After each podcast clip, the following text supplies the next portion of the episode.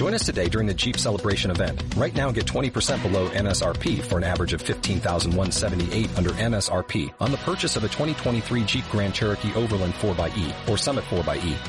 Not compatible with lease offers or with any other consumer incentive offers. 15,178 average based on 20% below average MSRP from all 2023 Grand Cherokee Overland 4xE and Summit 4xE models in dealer stock. Residency restrictions apply. Take retail delivery from dealer stock by 4-1. Jeep is a registered trademark. 100 preguntas y respuestas para comprender el conflicto colombiano es un espacio para divulgar el conocimiento histórico y promover el sano debate. Orientan este programa los profesores Mauricio Albeiro Montoya y Wilmer Zuleta. ¿Qué puedo hacer por mi pueblo? Aquí ya no existe paz, aquí ya no hay libertad, aquí ya no pasa un día sin algo que lamentar. La demanda de rendición incondicional que se pactó en Casablanca por los jefes aliados cuando la victoria apenas comenzaba a clarear para los ejércitos de la democracia. La Italia fascista de Benito Mussolini cayó la primera, con solo que los marinos de Eisenhower desembarcaran en Sicilia. Queda como último reducto de la tiranía el territorio metropolitano del Japón. Saludemos la paz en Europa con regocijo, pero también con dolor por los hombres que cayeron en su búsqueda por los que transitaron los ásperos caminos de la guerra, por las ciudades destruidas y las naciones arrasadas, por los que saldrán a recibir la paz con los brazos mutilados, por los que al regresar de las trincheras no hallarán ni cosecha en su huerto ni llama en el hogar. Sean todos bienvenidos nuevamente a su programa radial 100 preguntas y respuestas para comprender el conflicto colombiano. En estos programas que hemos venido realizando, que son una ampliación o tal vez como dijimos alguna vez unos bonus track a nuestras emisiones anteriores, hoy tenemos el placer de tener la voz del el profesor Álvaro Tirado Mejía, reconocido académico de nuestro país, doctor en historia, quien además de ser docente de distintas universidades a nivel nacional e internacional, ha sido también diplomático y un gran conocedor de un tema del que estaremos hablando no solamente hoy, sino también en nuestra próxima emisión la figura política de Alfonso López Pumarejo. Escuchábamos al inicio del programa la voz de Pumarejo en mayo de 1945 cuando emitía un discurso a las postrimerías de lo que sería la Segunda Guerra Mundial. Agradeciéndole al profesor Tirado Mejía por estar hoy en nuestro programa. Vamos a entrar entonces en materia. ¿Cuáles son los inicios de la vida política de López Pumarejo? La vida de López Pumarejo es muy interesante y es un poco diferente a la de la mayoría de los presidentes de Colombia, muy especialmente a los de esa época, porque en López Pumarejo se conjugan, digamos, dos vertientes. Su padre fue un gran exportador de café, se decía que era el hombre más rico de Colombia en ese momento. Y a su vez su abuelo, López, había sido artesano y había dirigido artesanos cuando el nombramiento de Josilario López en 1849. En ese momento la eh, elección del presidente no era directa, le elegía el Congreso. Y se cuenta que los artesanos invadieron, los artesanos liberales invadieron el Congreso y para apoyar a su candidato. Algunos dicen que utilizaron medios de fuerza, otros dicen que no fue así. Lo interesante es que ese es su estirpe, digamos, López, liberal. Por otro lado, él era apellido Pumarejo. En ese evento del nombramiento de Josilario López, también su bisabuelo estaba en ese recinto como senador conservador. Era un hombre muy rico, era un terrateniente de la costa y estaba en el partido contrario. Hay una biografía interesante de López Fumarejo donde resalta eso, en ese sentido. Y es en el sentido de que él, por una parte, tenía, digamos, una herencia de persona rica, de sociedad, y por otra, un ancestro también muy popular, muy combativo. Y eso fue López Fumarejo un hombre de mundo, un hombre con una educación muy especial, muy amplia, con medios económicos, pero por otro lado con un gran sentido social y eso fue lo que lo marcó. López Pumarejo, heredero de su padre, que su padre vivía, tuvo una educación muy, muy importante que no la tenía tal vez ningún colombiano hasta ese momento.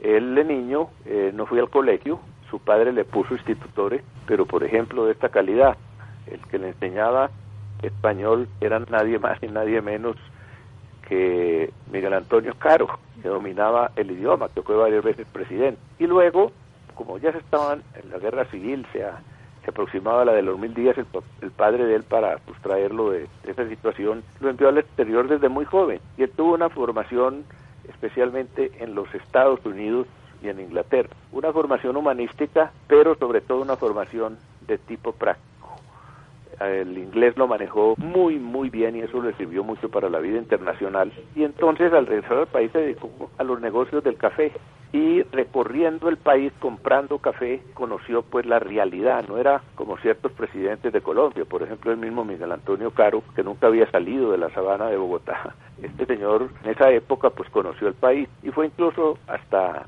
al Ecuador, allí conoció la revolución de Alfaro que le, lo marcó muchísimo en el sentido de un liberalismo de tipo social. Él se inició en la vida política, no se inició en la vida política, sino en la vida, digamos, de los negocios eh, cafeteros, después inició un banco internacional, pero poco a poco entró en la política y paradójicamente su compañero, digamos, en la política fue un personaje de un signo contrario totalmente, como fue Labriano Gómez. Pero de eso podemos hablar más adelante. En síntesis, López Pumarejo, por su formación, fue un hombre con eh, una visión internacional muy importante, un conocedor de los movimientos de izquierda democrática en el mundo, por ejemplo, el laborismo, el, socialismo democrático en, los, en, Europa, después con el periodo del New Deal con Roosevelt, y entonces él, cuando ya llegó a la presidencia en sus dos ocasiones, pudo implantar un gobierno muy progresista, muy moderno, pero muy anclado en la tierra porque conocía el país palmo a palmo. Hablemos entonces ya de el papel de López Pumarejo en la prensa. ¿Cuál es el impacto de su trabajo en la prensa liberal, en los diarios El Liberal, El Republicano y en el Diario Nacional? Sí, en ese momento la prensa era fundamental, la prensa escrita. En los inicios la radio apenas estaba surgiendo y la televisión surgió 50 años después. Y prácticamente la vida política se hacía en el Congreso y a través de los periódicos. La prensa era muy partidaria. Un periódico era o liberal o conservador. Y los grandes prestigios políticos se hacían en los periódicos. López inició, y eso lo traigo en uno de mis libros sobre López Fumarejo, sus primeros artículos por allá hacia 1912, 13, 14, los escribió en un periódico liberal, el Republicano que dirigía un dirigente liberal muy importante que era Ricardo Tirado Macías. Ese era un, periódico muy, muy, muy radical y allí eh, hizo sus primeros pinos como columnista o ensayista López Pumarejo. Luego, en los años 20, cuando ya se dedicó de lleno a la política López Pumarejo, estuvo eh, en, varios periódicos, eh, fue un copropietario de alguno, y luego, cuando terminó su primer mandato y se pensaba en hacerse reelegir, no en periodo consecutivo siguiente, sino en el otro, a nombre de lo que se llamaba en ese momento la izquierda liberal, fundó con Alberto Lleras y otros dirigentes un periódico que se llamaba El Liberal, muy ligado para defender su primer gobierno y, de cierta manera, como eh, acicate para su segundo gobierno. Él no fue propiamente un periodista, pero siempre estuvo muy, estuvo muy ligado a la, a la prensa.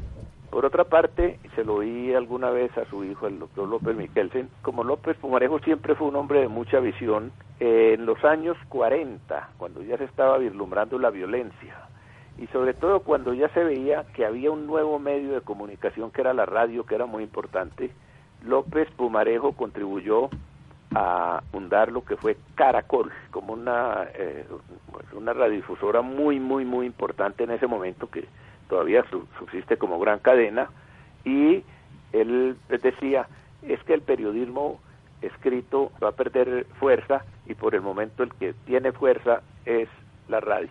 Algo muy similar se podría pensar ahora de toda la discusión que hay sobre si la prensa escrita va a desaparecer o no frente a los nuevos medios. Pero lo cierto es que López, con su gran visión, ya en los años 40, dijo hay que hacer, eh, tener en cuenta este nuevo medio que es la radio. Ya usted nos ha venido señalando los rasgos que ostentaba en materia social e intelectual el doctor López. Ahora, como tribuno, ¿cuál fue su importancia? Primero como representante de la Cámara en 1925 y luego como senador en 1930.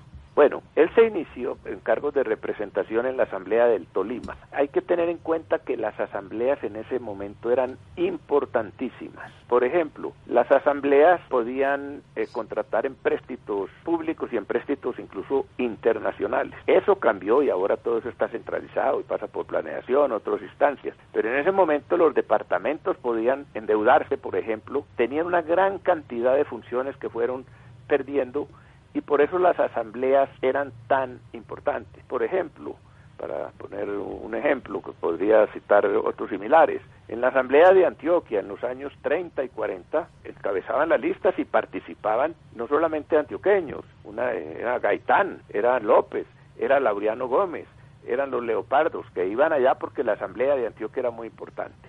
Entonces, las primeras intervenciones políticas de López fue en la asamblea del Tolima él había nacido en Honda y se fue siempre se apreció mucho de ser tolimense aunque su vida prácticamente transcurrió en Bogotá o en el exterior. Luego, ya en los años 20, sobre todo al final del periodo, él estuvo como representante a la Cámara y allí cumplió un papel muy muy muy importante sobre todo en algo que se auguraba, que era ya la quiebra de la hegemonía conservadora. Hay un nuevo mundo que se venía por las situaciones internacionales, la crisis del capitalismo del año 28, 29, etcétera, y entonces desde el Congreso en esa ocasión él tuvo una participación muy muy muy importante. Luego, realmente ya a partir de los años 30, sobre todo pues después de haber sido presidente dos veces, realmente su actuación parlamentaria fue prácticamente mínima. Su acción estuvo más en, otros campos. También hay que advertir algo que es interesante. En esa época la oratoria era fundamental. Eran los grandes oradores que llenaban las plazas, que hacían los debates en las asambleas, en el Congreso. López realmente no fue un gran tribuno del Congreso. No se podría comparar, por ejemplo, a Laureano Gómez o a Gaetano, a Guillermo León Valencia o a Echandía sus discursos eran mucho más, digamos, porque él tenía una formación con mucha formación de conocimiento económico, etcétera, eran no eran los del gran tribuno. Sin embargo, como orador de plaza sí fue muy, muy importante. Era una forma muy distinta, por ejemplo, a la de Gaitán o a la de Laureano. Y era que él suscitaba tal fervor en los sectores populares que siempre llenaban las plazas y realmente su oratoria se correspondía a esa situación. En ese punto de quiebre que usted señala, profesor Tirado, del régimen conservador en esa última etapa de participación de López como parlamentario. ¿Cuál fue, digamos, su importancia en esa transición hacia el liberalismo de 1930? Fue muy importante por varias razones. En primer lugar, el régimen conservador venía desde los años del 86, ya para el 30 llevaba pues en ese 40 y 44, 45, 46 años de dominación. Y entonces había una circunstancia de tipo político, y era que el Partido Liberal estaba como dormido. Lo habían vencido en la guerra de los mil días. Había presentado su candidatura con el general Benjamín Herrera incluso con apoyo de los grupos socialistas que estaban surgiendo, y esas elecciones se perdió. Se dijo que había habido fraude. Y entonces esa situación llevó a que los dirigencia liberal ya como que no aspirara al poder simplemente se contentaban con que el gobierno conservador, que siempre iba a ser conservador, les diera una participación parlamentaria. Lo interesante de López fue que él dijo, no, esto se acabó. A partir de, de este momento, este es un partido popular, este es un partido que debe gobernar y dijo no más subordinación con las cuotas con los conservadores y en vez de aceptar una cuota de tres o cuatro ministros para su partido, dijo preparémonos para tomar el poder, y así lo dijo en la Convención Liberal, cuando nadie le creía, y efectivamente se organizó el Partido Liberal y ganó. Entonces estableció lo que fue la República Liberal entre 1930 y 46, con Olaya Herrera, López, Santos, Lleras Camargo, etcétera. Pero es muy importante anotar también lo siguiente, que va a ser definitivo en lo que marca eh, las características de la revolución en marcha. Y son los cambios sociales tan importantes que hubo en los años 20. En primer lugar, en los años 20 hubo unas transformaciones sociales muy grandes en el país. Vino mucho dinero como nunca había habido en el país y esta era una economía sumamente pobre. En primer lugar, por la indemnización que el gobierno de los Estados Unidos había dado a Colombia por su nefanda participación en la separación de Panamá. Segundo lugar, una cantidad de empréstitos y de obras públicas. En tercer lugar, el café se había sentado como producto de exportación y las exportaciones colombianas habían crecido mucho. Todo eso significó entonces unos cambios sociales muy grandes. Los campesinos empezaron a encontrar trabajo en las obras públicas, migraron a las ciudades y se fue formando un proletariado. Y realmente con ello vino una cosa que ya era del mundo moderno, el sindicalismo, eh, las huelgas, etcétera. Y por otra parte, la situación agraria era muy complicada, había el gran latifundio, las grandes haciendas en ciertas partes del país, donde incluso no se pagaba con monedas, sino con unos vales de la hacienda, había el post, el, eh, sitios para castigar a los trabajadores, no, no podían irse para donde otro patrón, etcétera. Y entonces eso eh, llevó a que hubiera un descontento social muy fuerte, incluso con manifestaciones violentas. Por otra parte, la inversión extranjera empezó a llegar en el país en dos sectores. Primero, en el del banano, las haciendas, no más que haciendas, en la United Fruit Company, que eran, digamos, verdaderos enclaves coloniales. Y por otra parte, se descubrió petróleo en Colombia y se inició la, la producción de petróleo, ahora se está cumpliendo un centenario en Barranca Bermeja y esas zonas. Todo eso llevó entonces a que creciera un proletariado y que se agudizara mucho la situación, la problemática de tipo social. López captó ya desde el finales de los años 20 que el país no podía seguir gobernándose con unos criterios totalmente arcaicos y que había que reconocer ese tipo de problemas y solucionarlo. Y entonces su visión de que había que cambiar de dirección en el, en el gobierno, en el Estado, que el Partido Liberal, que ya no debía ser un partido liberal clásico como en el siglo XIX, sino que tenía que ser un partido con una visión liberal, laica, pero al mismo tiempo con un contenido social sumamente fuerte. Y entonces esa conjunción entre su visión de la necesidad del cambio, la debilidad del sistema conservador después de 44 años, agudizado por la matanza de, los, de las bananeras, por asesinatos de, de estudiantes, por la represión con el nuevo movimiento obrero, etcétera, confluyeron para que ese régimen cayera y se pudiera hacer otro tipo de dirección política en el país. Usted está escuchando 100 preguntas y respuestas para comprender el conflicto colombiano. Profesor Tirado, ¿cuál es el contexto y el ambiente de las elecciones de 1934 y de la llegada de López Pumarejo al poder? Sí, como le decía, en el año 30 hay un cambio.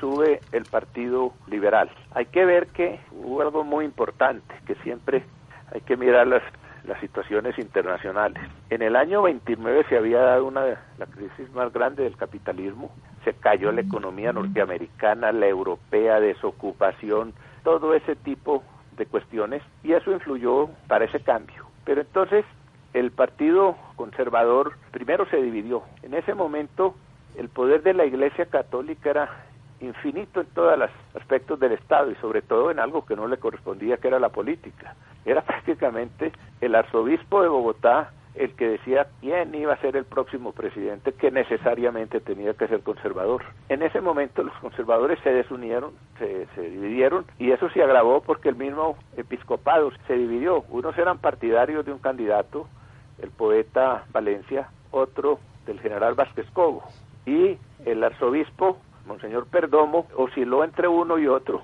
hasta el punto de que le decían no monseñor perdón, sino monseñor perdimos.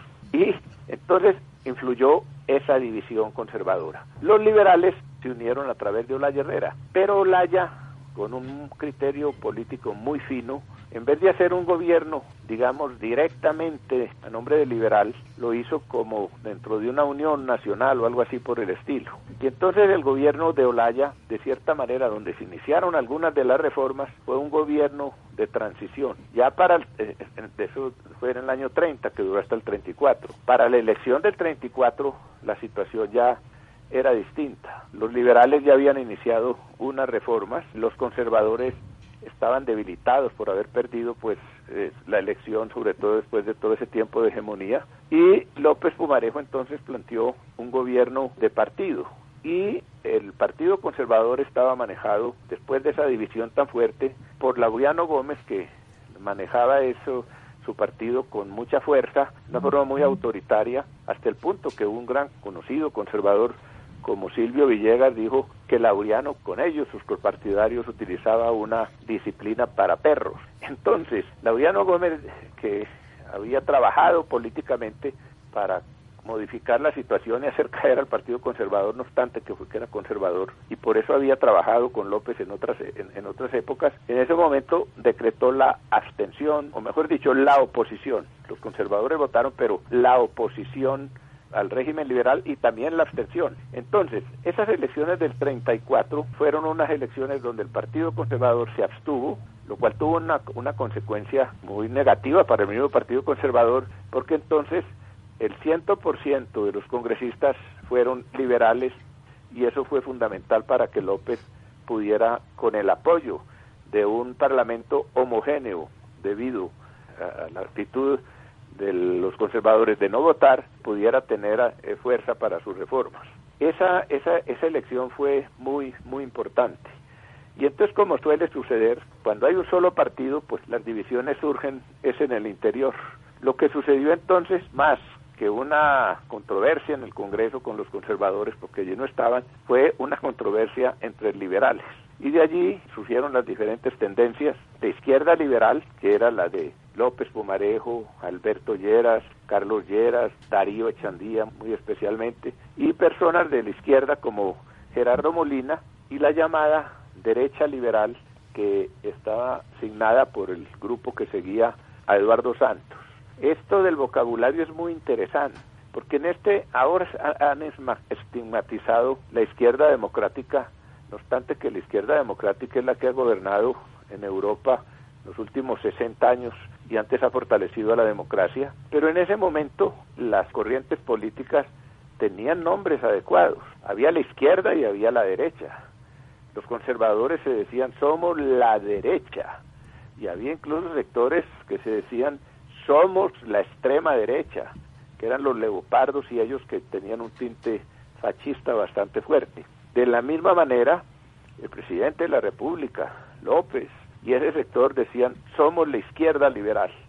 Y había otro sector que así no se denominaban de derecha como era el santismo, pero sus contradictores lo, le daban ese nombre. Profesor Tirado, hablemos ahora del impacto que tuvo la eliminación del voto de los militares. Eso fue muy interesante por lo siguiente, es que los militares eh, votaban, pero eso pues sucede en muchos países del mundo, incluso a veces aquí se agita esa posibilidad. El problema era la forma como lo hacían. Durante la hegemonía conservadora, yo en mis libros sobre López Pumarejo cito incluso testimonios de muchos conservadores sobre el abuso que había en la votación de la policía y del ejército. El día de elecciones sacaban sin uniforme a los soldados y a los policías, los filaban, los ponían a votar por el candidato oficial, incluso les hacían dar dos o tres vueltas y cada vez depositando su voto. O sea que era una una digamos una eh, un ejercicio impúdico de la política para suprimir ese tipo de cuestiones eh, vino la prohibición de que los militares pudieran participar en ese proceso electoral con su votación. Yo creo que eso fue muy muy conveniente e incluso se vio la conveniencia de despolitizar al ejército como debe ser. Por ejemplo, cuando se inició la violencia muy fuerte a finales de los años 40 incluso la violencia tan fuerte partidista en el gobierno de Laureano Gómez, realmente en los campos donde había una violencia tan grande, los campesinos y la gente que estaba perseguida llamaban al ejército como una fuerza neutral. Y por eso Rojas Pinilla pudo tener al principio de su gobierno tanta acogida. Ese fue el efecto en ese momento y afortunadamente el país ha seguido y es de que los eh, militares no solamente no voten, sino que no intervengan en la política partidista. Con esto entonces terminamos nuestro programa del día de hoy, pero los invitamos para una segunda emisión de este programa donde de la mano también del profesor Álvaro Tirado Mejía continuaremos hablando sobre esta interesante figura política como lo fue Alfonso López Pumarejo. Agradecemos a la Universidad Nacional por este espacio que nos brinda, a Jorge Benjumea en el máster, a los profesores que nos acompañaron hoy en la mesa y a ustedes los invitamos para que sigan escuchando su programa 100 preguntas y respuestas para comprender el conflicto colombiano. Hasta pronto. 100 preguntas y respuestas para comprender el conflicto colombiano es un espacio para divulgar el conocimiento histórico y promover el sano debate. Orientan este programa los profesores Mauricio Albeiro Montoya y Wilmer Zuleta. ¿Qué puedo hacer por mi pueblo? Aquí ya no existe paz, aquí ya no hay libertad, aquí ya no pasa un día sin algo que lamentar.